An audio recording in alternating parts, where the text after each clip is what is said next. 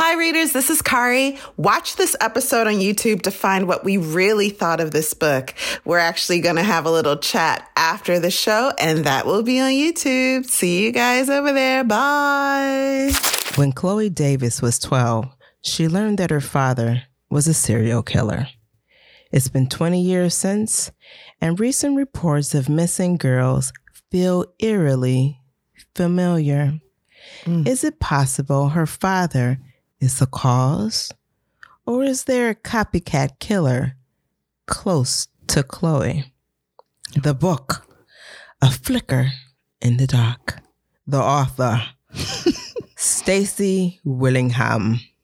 And you're listening to Lit Society. Let's, Let's get, get lit! lit!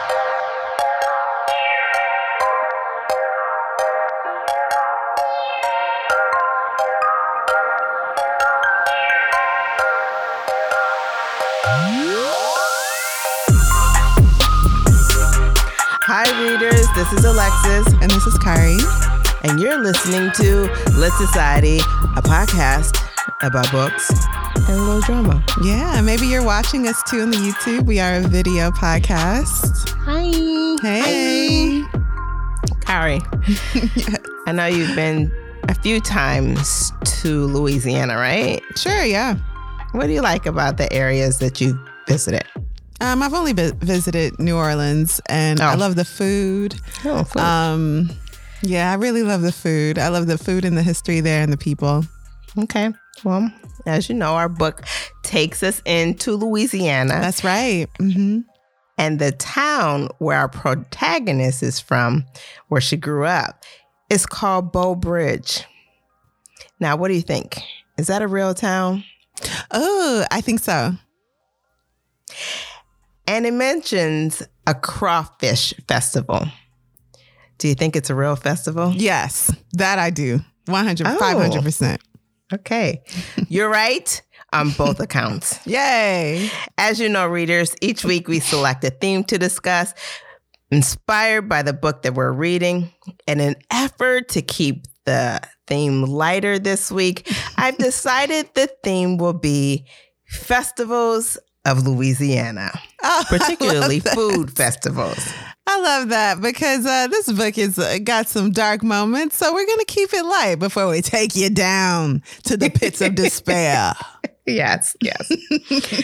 um, I selected a few because, like many states, there are quite a few festivals, including the state fair that counts as a food festival. Right, sure. And then that's happening. The Louisiana State Fair is happening in October and November of this year. And then they have their food and wine festival, and that happens in September. Have you ever traveled for a festival? Oh, that's a good question. Uh, I don't think so. I would like to. Mm-mm, I haven't. Yeah, I think so. I think that would be fun to do, right? Mm-hmm. I mean, at least Essence Fest, which I know you habitually attend. You like have a panel there, right? Oh, stop it. I oh, love the Essence mm-hmm. Fest. I know. Mm-hmm. Okay. Listen, let's start with the festival in the book Breaux Bridge Crawfish Festival. Do you eat crawfish? I find it's too much work for me. Maybe I don't know oh. how to do it oh. correctly. So I actually shy away from crawfish. I heard I'm missing out. You are. I've come to love it. Okay. I so what's the trick to eat them like quicker? The, like the regulars. You you um suck the shell like a straw. Mm-hmm, it's disgusting. No, I'm not judging just because I can't do it. Yeah, girl, that stuff is good. Whatever that is. The uh, like soup. It's like uh, it makes its own stew in its shell. Oh, sure, so sure. Sad. I'm a vegetarian now. okay. Anyway, so this Breaux Bridge Crawfish Festival happens the first full weekend in May. Restaurants about restaurants in Breaux Bridge were the first to offer crawfish openly on their menus, and crawfish etouffee was created there. Breaux Bridge is considered the crawfish capital of the world. Mm. At this festival, you can sample crawfish dishes prepared every way imaginable fried, boiled, etouffee, bisque, boudin, pie, jambalaya, Pie. raw dogs, along with other Cajun and Creole favorites. That sounds amazing. It does, doesn't it? I could mm-hmm. go. I could do it. Yeah, I could too. They also have a Louisiana Crawfish Festival. It's actually this weekend, and I think it's Chalmette. And people from all over the U.S. come to enjoy it. Mm. Boiled crawfish with all the fixings and crawfish dishes such as crawfish bread, never heard of it, crawfish pasta, crawfish pies, crawfish rice, crawfish jambalaya. Okay. There's also a crawfish etouffee cook-off. So that's that. Sounds good. So they got a bunch of them. Listen, they got a a meat pie festival. I'm not gonna go into that, but they got it. It's in September, and they celebrate meat pie. Now you usually associate meat pie with uh the islands, maybe. Oh, Do you? patties, sure. Yeah. Yeah. Mhm. That's the same thing. They they love it. Oh, okay. They have the Shreveport Stuffed Shrimp Festival. It's family friendly. It celebrates the unique style of Wait. stuffed shrimp.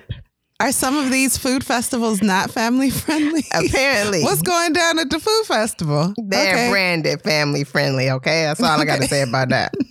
Anybody in Louisiana, y'all Let let, us us know. um, it was popularized in in Shreveport. That is stuffed shrimp. So that's celebrated May 14th. It's a one day festival. They also have a festival called the Black Pot Festival. Hmm. It's um a cook-off festival and attendees get to show off their skills in the areas of gumbo, jambalaya, uh, cracklings, and dessert. So I that one interests me a great deal because I love to see big pots of food, big black pots of food. There's something about it. You like a just wanna- pot, like a Dutch oven. Not even a Dutch oven. If you look on the website, it's really a big, large pot. Like you Okay. could cook it over fire, Mm-hmm. open fire. You know, you could just like scoop in a metal cup and eat some of it. Mm-hmm. That excites me. Okay. so then they got this one that's a French one, and I can't really say it, but uh, the um, English version of it is Roasted Suckling Pig Festival, Mm. and nothing but roasted pigs. Roasted pigs. And we've had roasted pig before, and it was delicious. Well, to me, it was. That was in Cuba. Oh yeah, we did. So this festival is May 13th. And finally, I'll talk about the Oak Street Po' Boy Festival. The Oak Street Po' Boy Festival. I would love that. You would. You like po' boy sandwiches. I do. All right. Well, what's your favorite one? Mm, probably catfish Cap. Why is it called po' boy? because poor boys used to um, put everything they could in between the bread. I think I don't know. Sorry, but that is what it's from. A poor boy. Okay. So it is the first Sunday in November. And it's known the po the the poor the po' boy sandwich is in other parts of the country a submarine sandwich. Um, also a hoagie. But New Orleans is po' boy. And it's a unique New Orleans and Louisiana creation. Um, so they celebrate the colorful story behind it. And that and that's the festivals of Louisiana. Love it. So Now I'm ready to travel. Let's go back. Back to the Okay. crescent. hmm Mm-hmm. and if there are any other festivals in Louisiana food specifically that we should know about, let us know because I might be inclined, okay? Inclined, I'm telling you. Mhm. Yeah, I last time I was in um, New Orleans, maybe f- five year, four years ago now. I stayed in the French Quarter for no reason, and I said I don't have to do this again. but if I was just a little more civilized in my choice, I would have been back there a few times because I've been there like a few times. Yeah. And this last time, I said I am retiring from the city of New Orleans. However, I'm ready to go back. You're I was just kidding. I'm ready to go back, especially after this theme. I'm hungry. I keys. I I tease. I tease. I kid. I kid. Mm-hmm. Why don't we take a quick break before we jump into the author and context? Sounds good.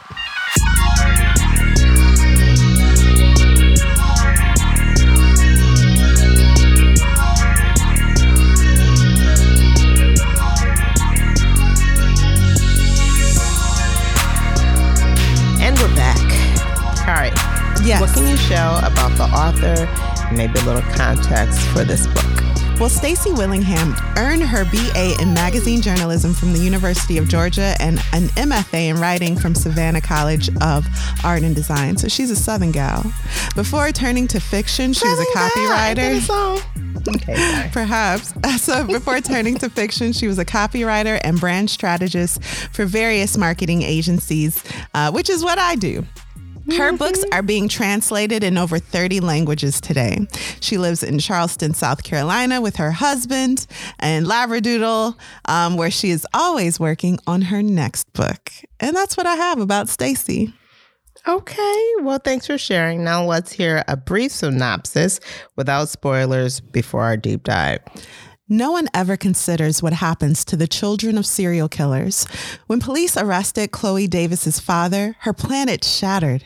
She'd forever question her judgment and identity.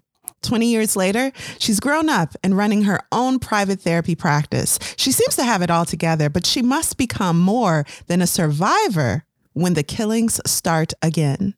She must become the detective. Alexis, who do you think would love to read A Flicker in the Dark or who may be interested?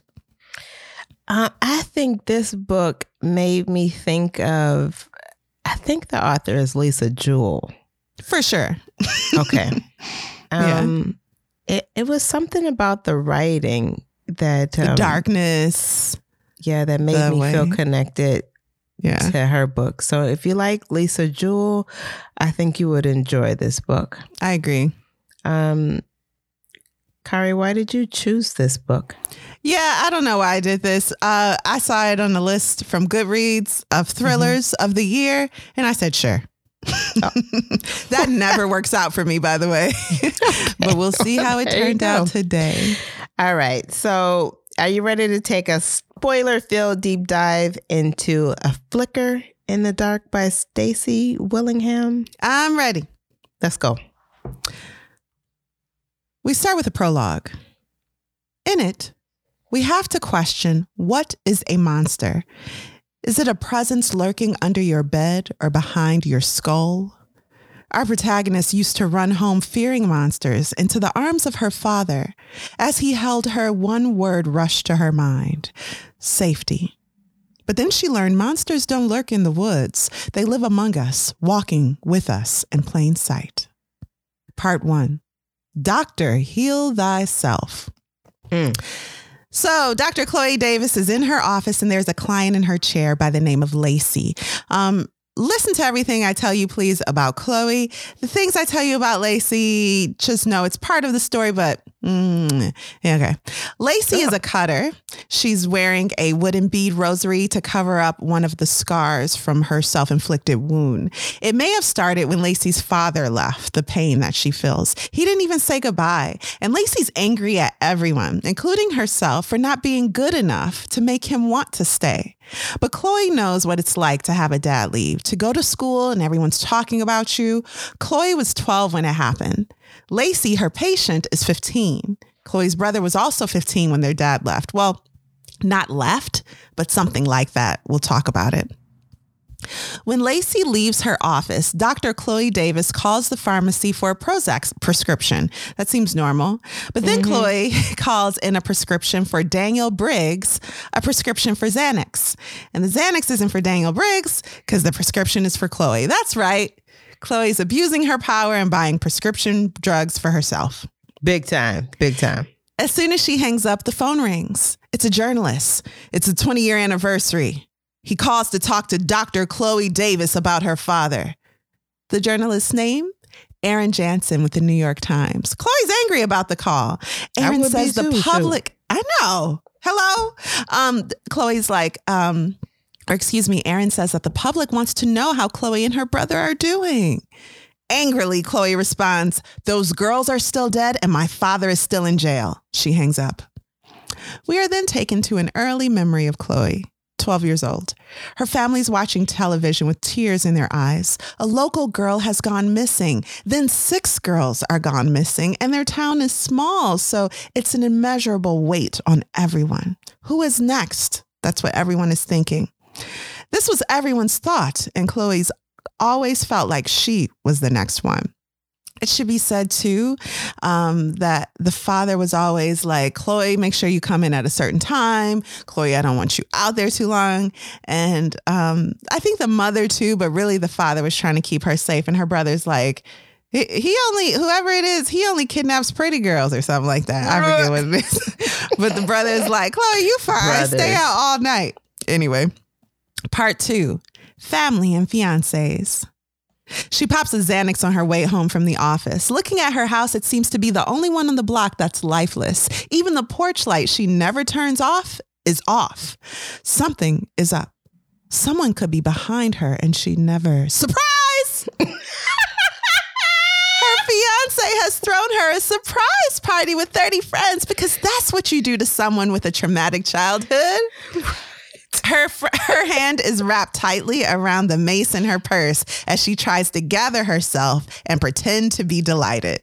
Daniel, her fiance, lied about a work trip to surprise her. he pulls nice, her close huh? and kisses her in front of everyone. One of those uncomfortable kisses that makes everyone look away.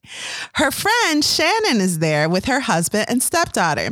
And Shannon's like, I love the little rugrat, but you know, she's been sneaking out lately. Mm. the stepdaughter feels even more uncomfortable than Chloe. The stepdaughter is probably the only one at the party who don't want to be there more than Chloe don't especially since she's grounded for sneaking out. So this is her punishment. Come yeah. to the adult party. Come to your parents. Because they don't party? trust her at home alone. Yeah. Well, anyway. How did Chloe meet Daniel? Let me tell you about their meet cute. They bumped into each other at Baton Rouge Hospital. He helped her with the box containing the contents of her office. She had just quit to start her own practice. Aw, that's about it. During the party, okay. During, during the party, Chloe's brother Cooper shows up. He calls out, Don't worry, it's just me. I know you don't like to be surprised. His girlfriend isn't with him. They're no longer together, although both Chloe and Cooper liked her. He thinks it's too soon for her to marry Daniel. He's like, People don't understand you and I, Chloe. You know, mm-hmm. we have this mm-hmm. root trauma that we share. And so we can never really uh, show people who we are. She's only known Daniel, by the way, for a year, and he feels like her brother feels like it's just too soon. And I want to make sure he's marrying you for the right reasons. This surprise party is evidence that Daniel doesn't really know you, he says. We're different, me and you. Never forget that. Mm. They start to argue, and Daniel walks in on them, pulling Chloe closer to him while trying to diffuse the situation. Daniel, by the way, is gorgeous. He's blonde, muscular, beautiful. Chloe, girl, marry him. Don't listen to your brother. Don't listen to him. Get that man. he looked at her as if he were seeing an old friend. The next morning, Chloe is hung over uh, because remember, she wasn't just drinking everything anyone handed to her, she also was on Xanax secretly. Daniel serves her breakfast in bread, and he's like, she's like, How did I get a guy like you? He's dressed well, though, she notices. He's got a pharmaceutical conference to attend. Doesn't she remember? He says, Don't you remember I got that conference? Another conference? He's always out of town. Mm-hmm. Whatever. What happened? She doesn't remember, but she plays it off. He asks her about the argument that she had with her brother the night before. She let it slip that her brother is suspicious Daniel isn't marrying her for the quote unquote right reasons. And of course, Daniel's furious. Like, he said that? Chloe assures him that she knows he's marrying her for love. I mean, for real, what's the other reason? Yeah, I mean, what is the other well- reason? Yeah, I don't know. Nowhere in there have they stated she got millions of dollars. Yeah. And he's uh, Daniel's like well off too. He's got a good paying job. So they're both high earners. I don't know what Cl- Cooper means. But anyway, Chloe thinks about the joy they felt when shopping for a wedding venue soon after Daniel proposed. The estate where they'll be married is family owned, and the woman who owned the property gave them a tour. She said it's been in her family for generations. On the porch was a teenage girl. She comes here to do her homework sometimes. Teenage, That's the- teenage, not not elderly. No, the grandma's elderly. She comes here to do her homework sometimes. That's the grandmother talking about her granddaughter. Oh, oh yeah, sure that makes the sense. girl seems shy. That's all. Leave that there. The ring he gave her, the ring Daniel gave Chloe, was a family heirloom, old in a way that couldn't be replicated, intricate in detail. July in Louisiana was the only date available, the month of a terrible anniversary. Let's move on. As Daniel drives away, Chloe thinks about the bottle of Xanax she secured using his name as a patient. It's tempting to run to that bottle for relief, but she swears that's only that's only for emergencies, and that's not why she became a doctor. She didn't go to all that schooling to write herself prescriptions and lose her license. She became a doctor because she understands trauma in a way um, others, you know, school can't teach you. She understands it deeply in her bones. Growing up, all the doctors knew her and her brother and knew what was wrong with them.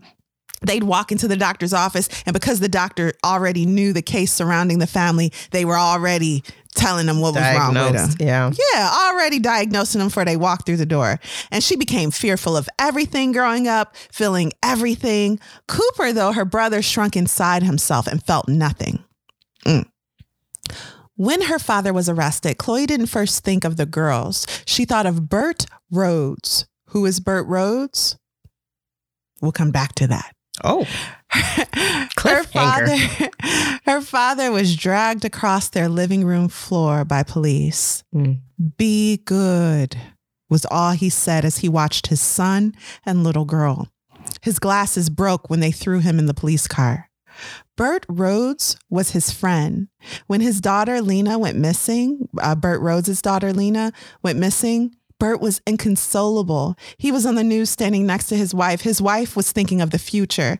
She wanted her daughter back safely. Bert, however, was swallowed up in shame. He was supposed to be the protector, and his daughter was gone. Really, Chloe knew the truth before they came for her father. Still, it shocked her to really realize what monster she was living with. Mm. The girls were never found. Today, she learns that a girl is missing and it throws her into a fit of anxiety. Girls go missing all the time, unfortunately, but it's something about this case that throws her back in the past. She joins a local search party. She's got to look for the girl along with everyone else. And they're in a graveyard, of course, looking for the girl.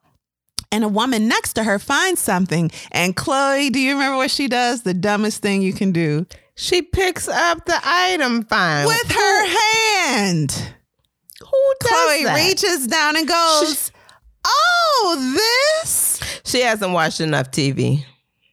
It's an earring. An officer takes it from her while wearing a gloved hand. It's re- re- really weird of you, Chloe. Flashback. So we're doing that again. We're in the past, we're in the future, we're in the in between. Ah. So, flashback.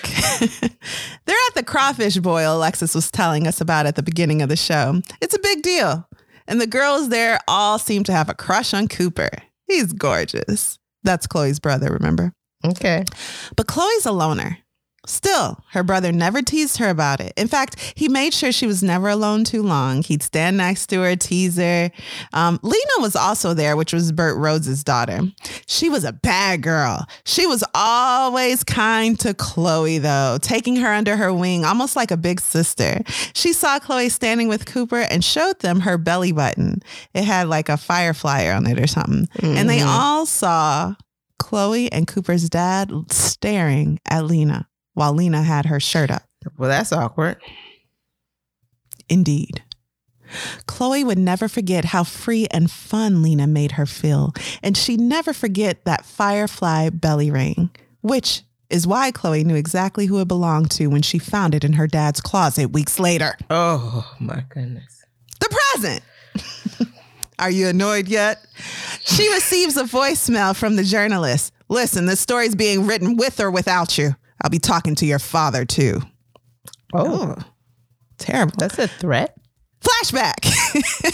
Just when I was getting comfortable. Whoa, dizzy.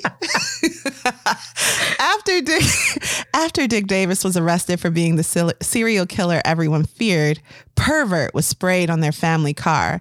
Someone threw a rock in her mother's bedroom, shattering glass all over her mother's body while she slept. A stranger would peek through the window with a b- bizarre fascination. Chloe Weird. actually ran outside and caught up with that stranger charging at him. And when she caught up with him, she realized he was a kid like her. Nobody, he said, I'm nobody. Until okay. it was on the newspaper. Until it was on the newspaper, Chloe never thought of her father as a serial killer, even though he was arrested. He was mm. a gentle protector, an ideal dad, helping her ride a bike, reading to her at night. I mean, did serial killers do things like this? Yes, they do. She was, this rattled her, right? Yeah. To hear, I, don't that, you understand? Like, mm-hmm, mm-hmm. to the core, I could see why she did was taking the um the Xanax and all the other things. Seriously, yeah, because it's like if I can be wrong about you, I can't trust my judgment about anyone or anything. I can't mm-hmm. trust anyone that comes into my life because even my father was a serial killer and I didn't know. Hmm. Mm. Until it was on the newspaper, Chloe never thought of her father that way. She remembered the way her dad watched Lena's 15 year old body, though, and the firefly, uh, firefly belly button ring. Theo, her father's attorney, made a visit to their home. To avoid death, they were pleading guilty, unless their mother knew something she could share that would help them in court. And there was a pause, a weird pause when um, the mother was asked this. No, you know everything, she said. As part of the deal, Dick agreed to take authorities um, to the bodies. Actually, he did do that, right? Yeah. But they didn't find all the remains. They didn't mm-hmm. find the body. They didn't find the bodies. Mm-hmm. They just found like more evidence. It was yeah. Mm. So at the sentencing, Dick made a statement uh, when asked why he did it. Oh, I'm sorry, not Dick, the father. Oh, yeah, Dick Davis. Yes, yeah. Um, so Dick made a statement and he said, I have a darkness inside of me, a darkness that comes out at night. A single tear dropped down his cheek. I tried, but I couldn't fight it. It's like a shadow. It drew me in and swallowed me whole. He cried. Watching him, Chloe is disgusted. First of all, it felt like he was reading a script, casting the fault on this quote unquote darkness instead of on his own self. Um, and then watching him, she just got angrier and angrier. His face was on the television screen, and that's the last time she saw him on that screen. They found remnants of the girls, but no bodies. Animals must have gotten to them first, they said. But Chloe knew it was the truth because one night she had actually seen him emerging from the woods at a time when he thought no one was looking. Mm. She was looking out the window like, why daddy coming from the woods uh, with a shovel? and she went to sleep. Two o'clock in the morning. The present. Chloe starts researching the New York Times journalist who's basically stalking her at this point. He's handsome, basic, not unique in any way. Not basic. You know the type. He shops at Brooks Brothers in this day and age. but it's clear he's made his living off of the pain of others. She thinks back to the journalists and reporters who profited and blamed her, her mother, and brother for the years, for years after her father's arrest, for the years that um, her father spent as this evil man, and for the, for years after he was arrested. They're still blaming his family. It also come out during the trial that her mother conducted multiple extramarital affairs, What? including one with who, Alexis? Mr. Rhodes. Bert Rhodes, Lena's father. Whoa, whoa, whoa. After the sentencing, the mother had tried to unlive herself. Before Chloe can continue researching the New York Times journalist, a headline grabs her. Aubrey's body was found. That's the no. missing girl. Hmm. Flashback. Oh boy. Slow down. Growing up, boys in her class would cut her arm to show how much they hated violence against women, completely missing the irony. She was a, I always want to say piranha, pariah, Pariah. in her town. She remained isolated. It'd been weeks since she spoke to another person when she finally called Daniel and they went on their first date. He knew nothing about her. It was like he hadn't Googled her. She definitely Googled him. He never even heard of Dick Davis. She eventually told him everything, and he assured her that he knows how she felt because when he was a teenager, her his uh, sister went missing, and they were like, "Oh, did my daddy kill your sister?" I know. That's awkward, right? My dad Listen. killed your sister. her name was Sophie. She was thirteen. Between her and um, Daniel, they don't really know. Maybe, maybe her daddy did it. Maybe he didn't. But maybe the I idea that it was possible is like, I don't think we should date. Nah, he's very attractive. So the So present. Forget that. Forget yeah, that. the- Oh, if you can forgive it, I can. I cannot think about it. Okay. So the present. Chloe remembers the first time Daniel told her, "I love you, Chloe." I don't know how he talked like that, but he did. I don't know. love you be coming up with the Chloe." voices, shoot. she was like, How? How you love me? She enters her office. Remember, we're in the present. She sees her assistant, Melissa, and Melissa's face is red. She's been crying, and Chloe assumes it's because of Aubrey. Like, yeah, I saw that they found the body. And Melissa's like, What are you talking about? It's Lacey. So remember, Lacey? Lacey. Lacey was the cutter, the first patient that we met at the beginning of the book. Now she's gone missing. Oh no. And what's worse, she was sitting in their lobby in Chloe's office only three days ago. Turns out she went missing immediately after her doctor's visit with Chloe. Chloe is the last person that would have seen her alive. Done, done, done. So, mm-hmm. Do you have questions here when you're Lots reading? of them. yeah, what are some of them? I'm leaning towards is Chloe a drug addict and a murderer? blackouts. Blackouts.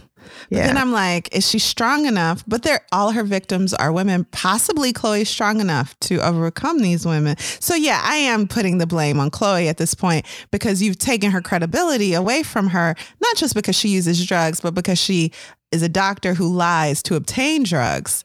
Uh, which she then uses. Now I really don't trust her. So I'm with you there, Mhm. I Alexis, got at some this other point in the book. suspicions as well. Mm, mm, You know, I don't usually like to do that. Mm, okay. Yeah, look at Alexis trying to figure out the ending. She don't do that, y'all. This is exceptional. Mhm. Well, listen, two officers show up at Chloe's office.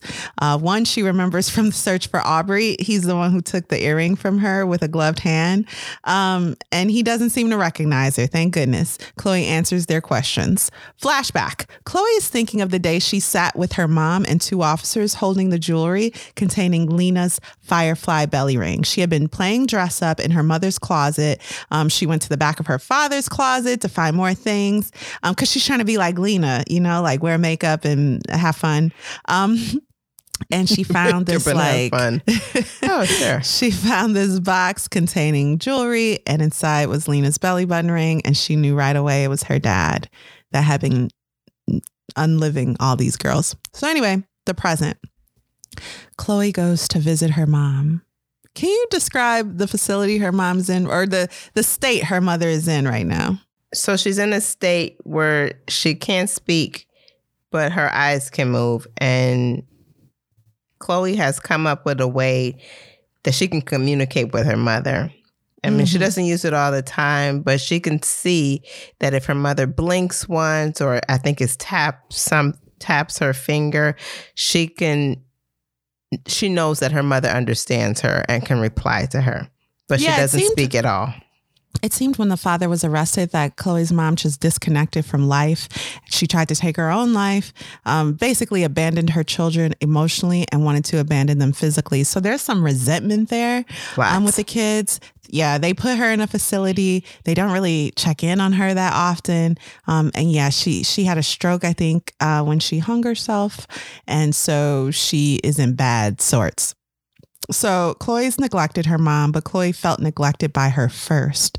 Chloe was the one who found her body, by the way, in hmm. the same closet where she first found that infamous jewelry box. So then her brother Cooper tried to resuscitate before calling 911. Although suffering from brain damage, as Alexis said, the mom taps her finger in a way that makes Chloe believe that her mom understands what's being said to her, even though her mom can't communicate. She describes the situation with the missing girls to her mom, and her mom gets a look in her eye as if she wants to say something. The nurse walks in, startling Chloe, and the nurse tells her mom, You're getting all kinds of visitors this week, aren't you? Say, well, who what? Excuse me? My mom ain't got no friends. Who visiting? Oh, did my brother stop by? Chloe asks. No, responds the nurse. Another man. A family friend, he said he was. Who Trendy that? looking, visiting from the city. Chloe describes the look of the journalist that's been trying to find her, and the nurse goes, That's the one. Aaron Jansen with the New York Times. Chloe calls Aaron and he is unapologetic, eager to make, he's like, Yeah, I told you I was going to do this. I'm doing it. so eager to make him stop, Chloe's like, Fine, I'll meet you at a coffee house. Don't contact any more of my family members. Okay. Mm. When he arrives, he's attractive in a nondescript way, like he could blur into a background. He's got biceps she didn't expect to see, though. Woo! He's also arrogantly calm. he he's late when he gets there. He takes his time to order a coffee, and she's like, "Hello, I'm sitting right here." He tells her he thinks there's a copycat killer, uh, yeah, serial killer on the loose, trying to duplicate her father's work. hmm When she gets home, Daniel is cooking and he's perfect. She's thinking again, like, how are you so perfect? And how are you with me? She tells him about the cops showing up to her office and he's furious.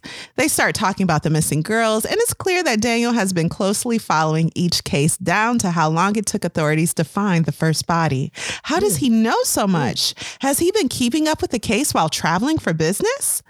As the night closes, he makes swirls around her neck with his fingers, and the next morning, ooh, during an intimate moment, he wraps his fingers around her neck and she recoils from him. He seems mortified, like, I'm sorry, did I hurt you? Soon she receives a call. The police found her body, Lacey's. Where did they find it, Alexis? In the back of her office building, Girl. a spot that she could actually see from, her window. From her window. They asked her to visit the body to identify it. This didn't feel true to me. This was weird. Um, Yeah, why since would she was she the last, do it? Yeah, I don't know. She has Since she's the last one to see it, uh, they say, like, you're the last one to see Lacey, come identify the body. I don't know.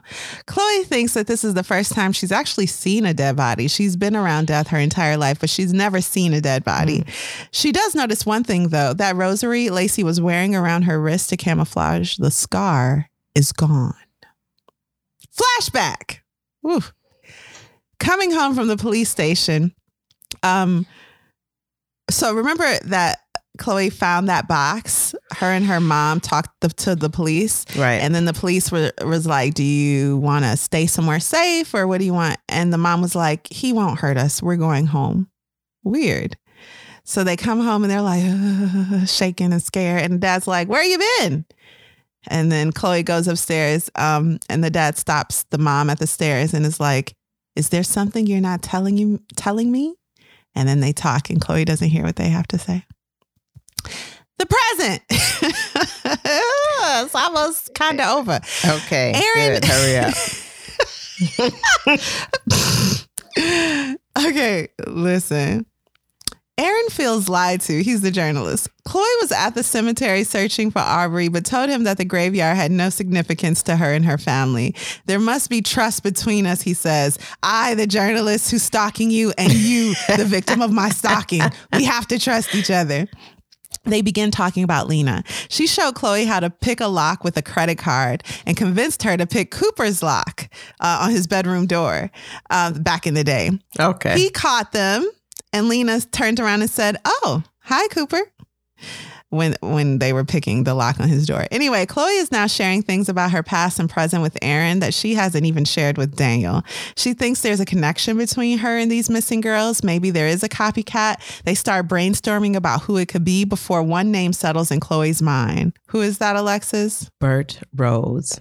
Bert Rhodes. That's right. She's like, mm, he never did like my family. Wonder why.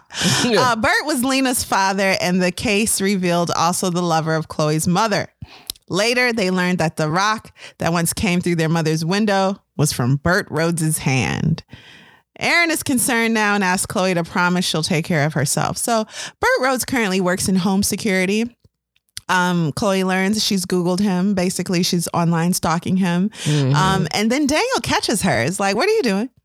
She's like, oh, nothing. And he opens the computer and he's like, oh, you want a home security system? I understand that. During her next secret uh, meeting with Aaron, she presents Bert Rhodes as a possible suspect for the copycat serial killer. Aaron's done some research of his own on Bert. After the death of their daughter, his wife filed a restraining order against him and they're now divorced. Yikes. The reason for the initial separation, he choked his wife. He choked his wife just like the girls recently killed were choked to death. Coincidence? Hmm. Quizás. Aaron urges Chloe to go to the police. But Chloe isn't ready to be the center of this investigation. Soon, Bert Rhodes is standing on Chloe's doorstep. He smiles when he sees her, clears his throat, and asks for Daniel. Um, Daniel hired him to install the security cameras. Daniel's Ooh. like, My woman wants protection. I'm going to get it. Mm-hmm. well, a she sweet was looking at his stuff, so he thought he was being Mm. supportive. Yeah, he thought he's being supportive. You hate when men be supportive? No, I'm just kidding. so this is a sweet gesture that has lured the possible killer right to Chloe's door during a time when they're both alone together because Daniel's not there. I think he's on another work trip. Mhm. So anyway, Bert's really though seems to have no idea who she is. She starts asking him mundane questions like, "Oh, so where are you from? Do you own the company?" He then turns around and asks, "Chloe, do you really think I don't know who you are?" he looks at her with pure hatred. Her six figure paycheck and seemingly perfect life. He's been researching Chloe just as she's been researching him. And before he leaves, he asks her another question Do you ever wonder how it feels? How what feels? To take a life. Ooh. Then he drives away. And for the first time, Chloe decides to call the police. Hmm. And just now.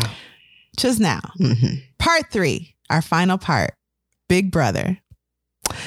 So, can you describe Chloe det- telling the detective her suspicion and him realizing who she is? Do you remember this part? Um, I think this when she was sitting in the sitting with the officers and they're and hmm they're they're listening to her talk and they're like, "Listen, lady, we know who you are. You picked up that earring, that kind of thing." Are you talking about a different part?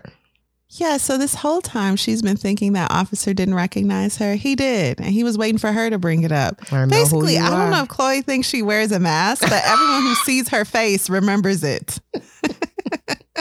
She's like, You remember me? yeah, girl, that was just last week. Weirdo. Okay. So uh, Cooper shows up at the house um, and he's like, Yo, fiance traveled too much.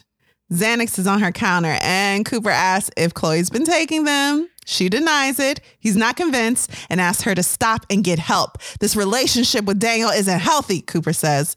Chloe's like, Get out, get out, get out. And he's like, Fine. And he returns her key because her brother had a key to her house. So he returns her key and leaves. Later that evening, Chloe sees uh, someone outside digging, but it isn't a man. It is not a man holding the shovel. It's her. She's digging. She watches herself dig, and a smile spreads across the digger's fingers. She wakes up and screams. But no sound is coming out of her mouth. Instead, someone has tripped the house alarm. So that's what was disturbing her in her sleep. The alarm is going off. Mm. She imagines Bert Rhodes is outside waiting to gear, get her. She hears someone enter the house as the house alarm blazes. Chloe runs to the closet, searches for Daniel's gun, but inside is a jewelry box. And inside the jewelry, jewelry box in Daniel's closet is a necklace belonging to one of the victims. Oh my goodness. Daniel A is a man murderer. bursts through her door. Who is it? It's Daniel. He was away on business, but didn't want to leave her for too long and hurried home. As they return to bed, thoughts are on her mind. One, how did Daniel get the necklace of these uh, victims?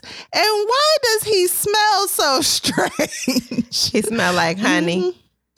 Uh, after he showers, while he's uh, while she's pretending to be asleep, she hears him close the closet door.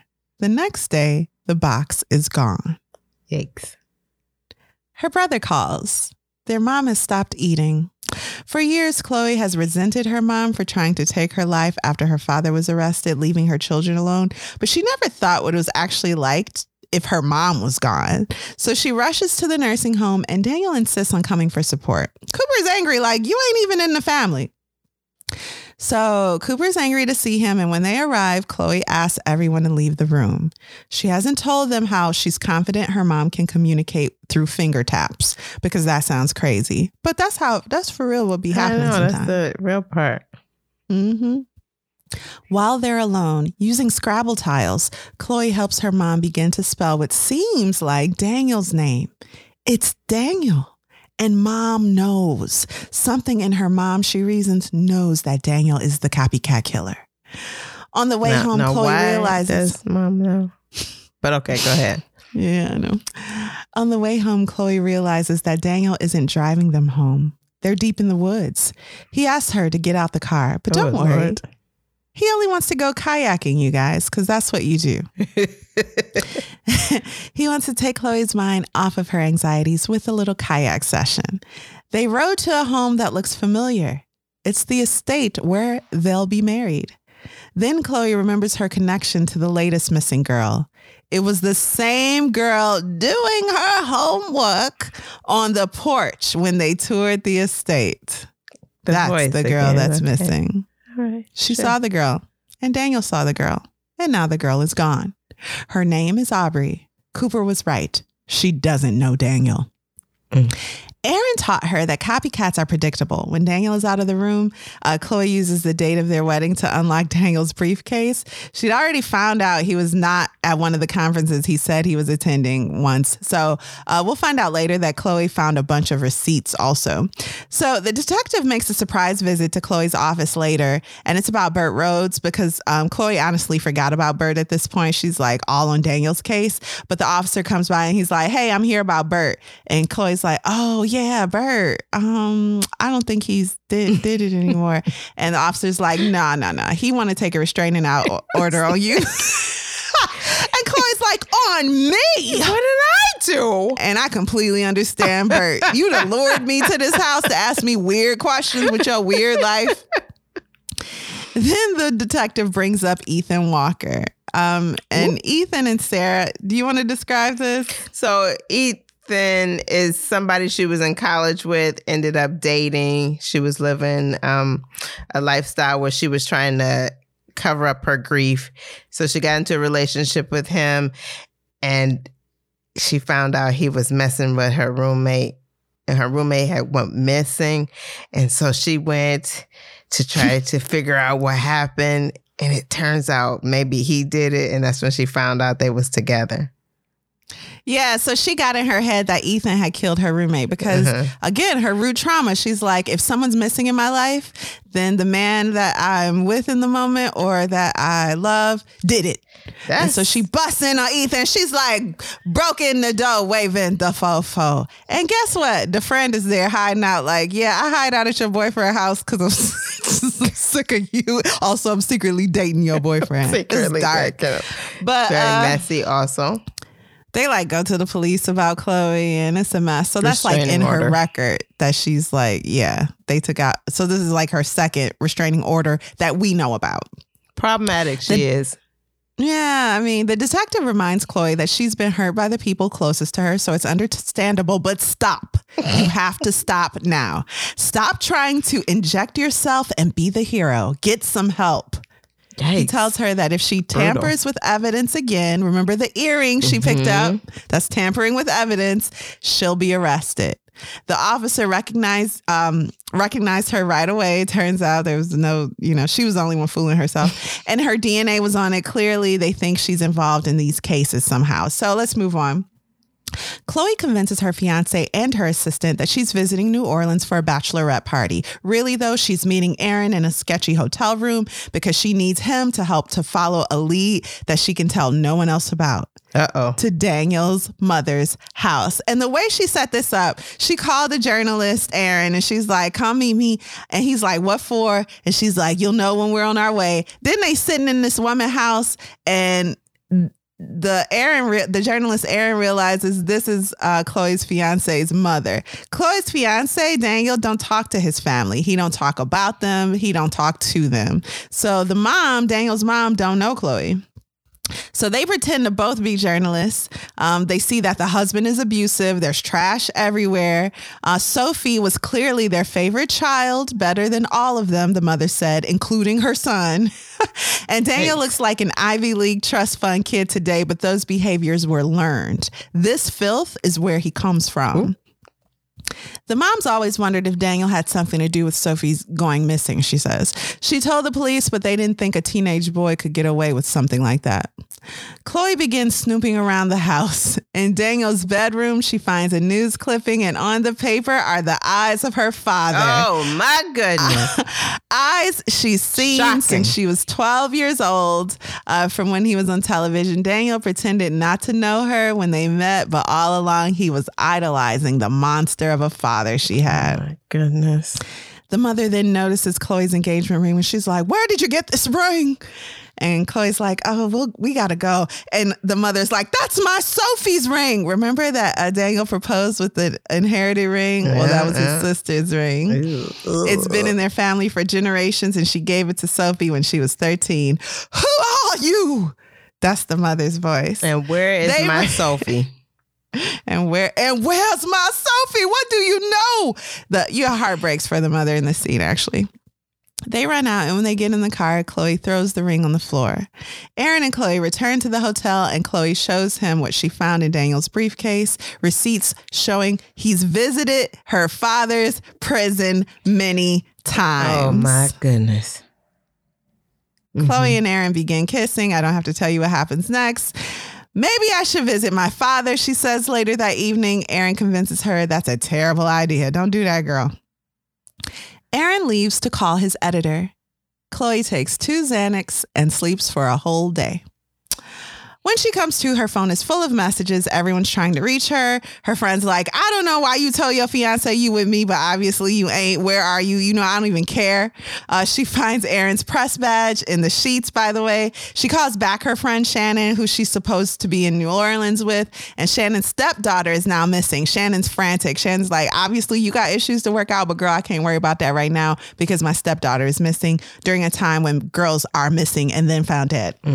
So Chloe remembers Shannon telling Chloe and Daniel how Riley, the stepdaughter, sneaks out. So her daughter's probably uh, dead because of Daniel. She's thinking, my fiance probably killed your stepdaughter because you were telling us day. she sneaks out. Mm, huh? And she must save the day. And I must save the day. That's right. That's the, uh, the thing with her. hmm Chloe's like, I got to save the day. So she then listens to Daniel's voicemail. He loves her, but he's leaving. She mm-hmm. needs to work out whatever she's going through, he says. Where is he and where is Riley? Chloe thinks. Ooh. She returns home and looks at the security camera. She watches as Daniel takes out the necklace, stroking it before leaving. She knows where she where he's going, she thinks, to her childhood home because he's obsessed with her father. of course. So that home that home is bare like basically abandoned. Mhm. No one else wanted it. So she rushes to her childhood home, picks the lock using Aaron's press badge, like Lena taught her with a credit card so many years ago.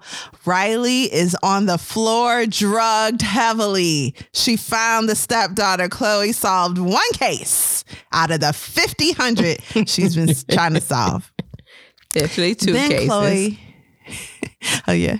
Then Chloe hears her name, but it's not from Daniel. Who's it from, Alexis? Cooper. Oh, Aaron. That's right, Aaron. Between Aaron and Chloe is Aaron's press badge. She must have dropped it. She picks it up, looks closer.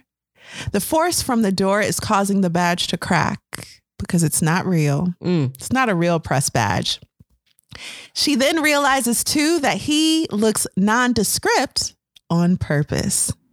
Aaron exists, but this Aaron in front of her is mimicking him. She's never met the real Aaron, the journalist from the New York Times, because the Aaron she knows is playing a deadly game.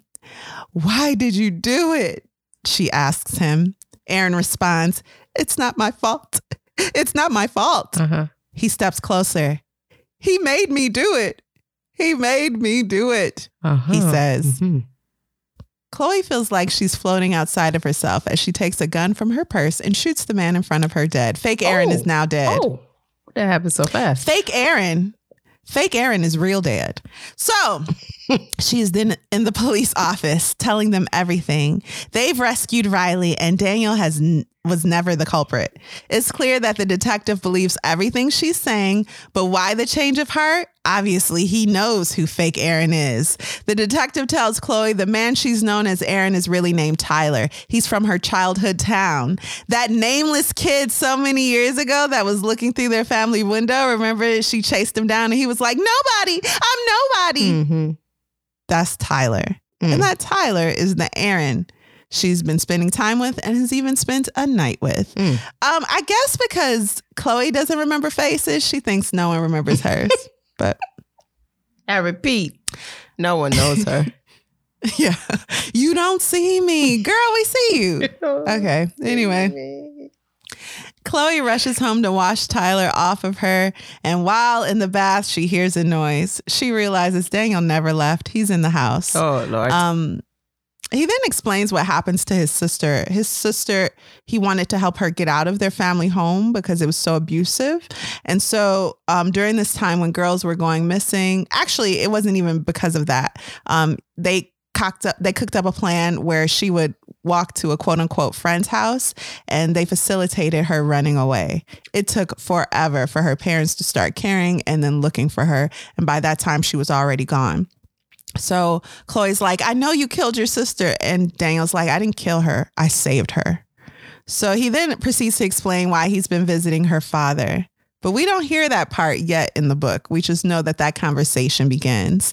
We fast forward to a little later when Cooper stops by. Cooper walks in, grabs a glass of wine, and kisses his sister's head, asking, You know, how do you feel? You've been through a really rough time. What's going on? And she asks him, she asks Cooper, her brother, what was Tyler like? Oh. After all, he was your friend. You sought him out. You brought him here. Why would I do that? Cooper asks. But Chloe can tell he's lying. Flashback. oh, God. Daniel explains. Daniel, Daniel explains that as Chloe talked more about her dad, some things didn't make sense. Um, so why would he try to protect Chloe when those girls went missing, for example? Like, why is he so obsessed with you coming in the house at a certain time and being safe if he's the one killing the girls? And why were his only words when arrested, be good? He then waits for Chloe to connect the dots. It wasn't her dad that took those girls, it was her brother. Dun, dun, Her dun. brother had this sickness. Now to the present. I don't know what to tell you, Chloe. I have a darkness inside. Those are Cooper's words, the same words she's heard her father say as if he'd heard them somewhere. Remember when the father was saying it, it didn't seem genuine? Mm. Well, that's because he was just repeating the words his son had told him. Because they were his words. They were Cooper's words. Her father was only repeating them. When she thought her dad was looking at Lena, he was really looking at Cooper. He wasn't staring at that little girl belly. He was staring at his son, like, Should I take you to the police? I don't know what to do. yeah, you should have. So, explain where the bodies are, Alexis. Do you remember? No. Well, I have in my notes explain where the bodies are, and I don't remember. wow. Oh, I kind of do. Yeah. So as kids, uh, Cooper and Chloe used to play in like the swamps of Louisiana. And um, there was like a Okay. secret place that they used to go to and play, and that's where the bodies are. Oh. So explain Cooper trying to attack Chloe before realizing he's drugged, Alexis. I think it's like one of those slow motion things where they kind of reach, reach for you, and then they fall to the floor, and she stands over Exactly. and is like, "Gotcha." Yeah. And it's really hard for her because that's really the person now she loves the most. And all this truth is just crushing her. Um, but it also shows us how far Cooper will go to protect himself and to continue doing what he loves to do, which is taking lives. He would even attack Chloe. Detectives are waiting outside. She's recorded the whole thing. So Chloe On visits Sophie. Security system. Oh, that's right. Thanks, Bert Rhodes. so time passes and Chloe visits uh, Sophie on what was supposed to be Chloe and Dave- Daniel's wedding day. They're not together at the moment, Chloe and Daniel. That's probably for the best. She hears Daniel's voice inside the house while giving Sophie back her ring. She then leaves before seeing before she can see Daniel. As she walks away, she thinks about her brother lying helplessly on the floor and how good it felt to have control over someone for once. Hmm. She then catches a firefly and before killing it, sets it free. What does this What? mean, Alexis? Is Before she a killing now? it, she sets him free. yeah, she don't kill it. Sorry, that was worded terribly. My my bad. Not Stacy's. This is me that wrote this note. Hmm. Yeah, so a little darker then. All right, you ready to take a anything else you want to add? I do not. All right, that's the end. Let's take a break.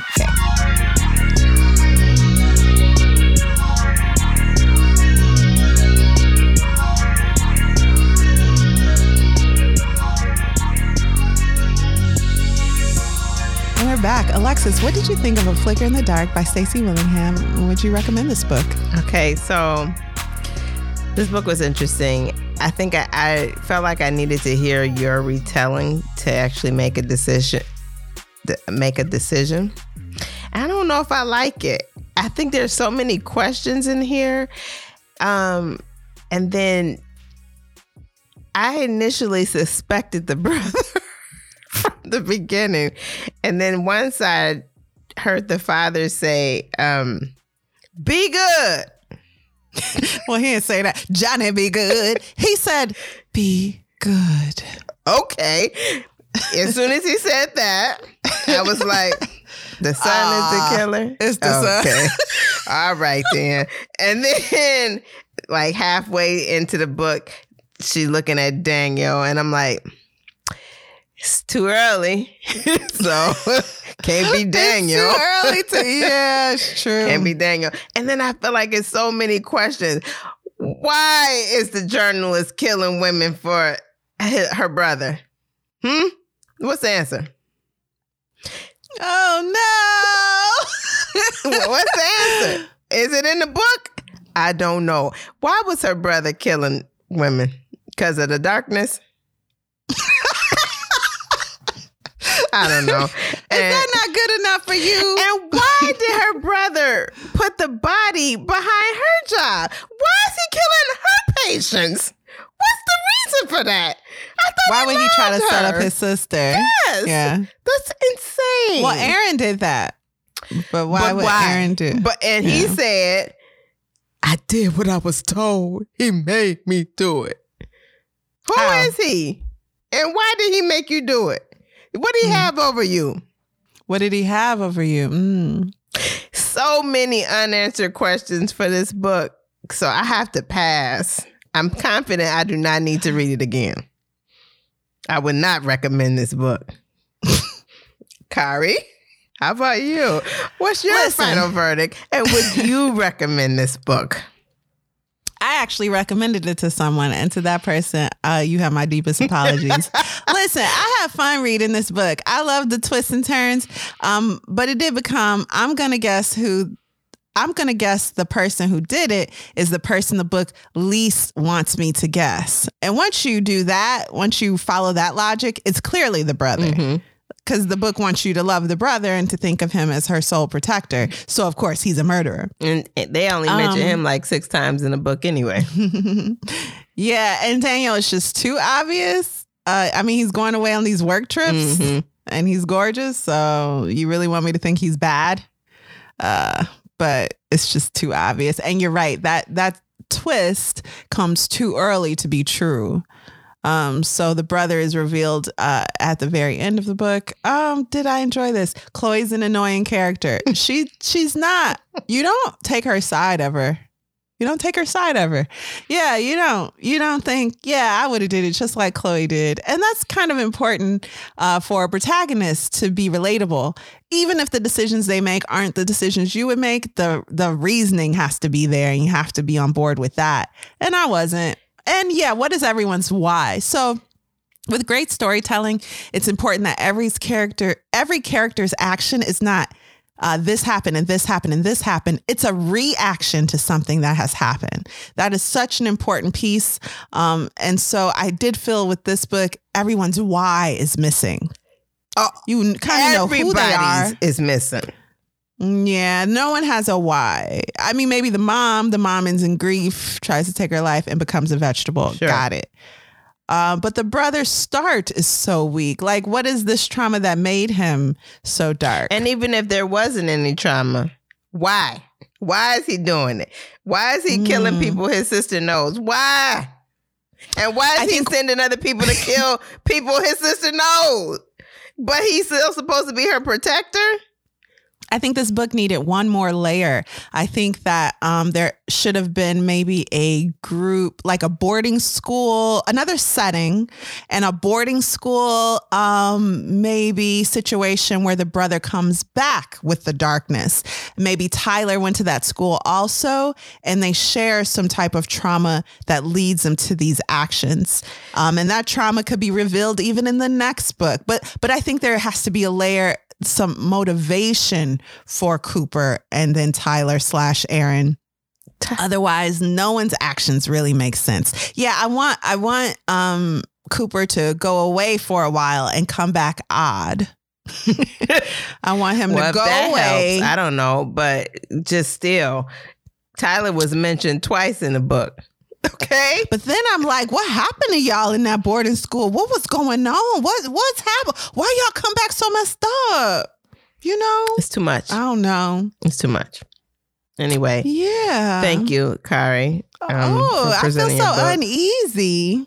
Mm. uneasy. I just feel disappointed I had to read that book.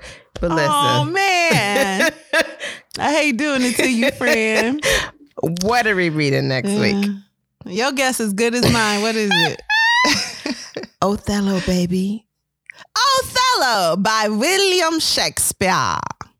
This is our first Shakespearean play. This is our first. Yes. Mhm. Thank you for listening to Lit Society. We look forward to meeting up with you next week, Thursday and Oh, yeah. Wednesday for Oh, the yeah. YouTube edition. Lit Society is brought to you by myself, Alexis Honoria, and Kari Herrera. Support Hey. the cause by leaving a five star review on our show on Apple Podcasts and Spotify, and mm-hmm. leave a comment on both about why you absolutely love us because we mm-hmm. love you too. So much. If you've enjoyed what you've just heard, tell a friend about Lit Society. Visit litsocietypod.com for show notes, this month's book list, and to sign up for our amazing email newsletter. And until next time, readers, read something. Read something.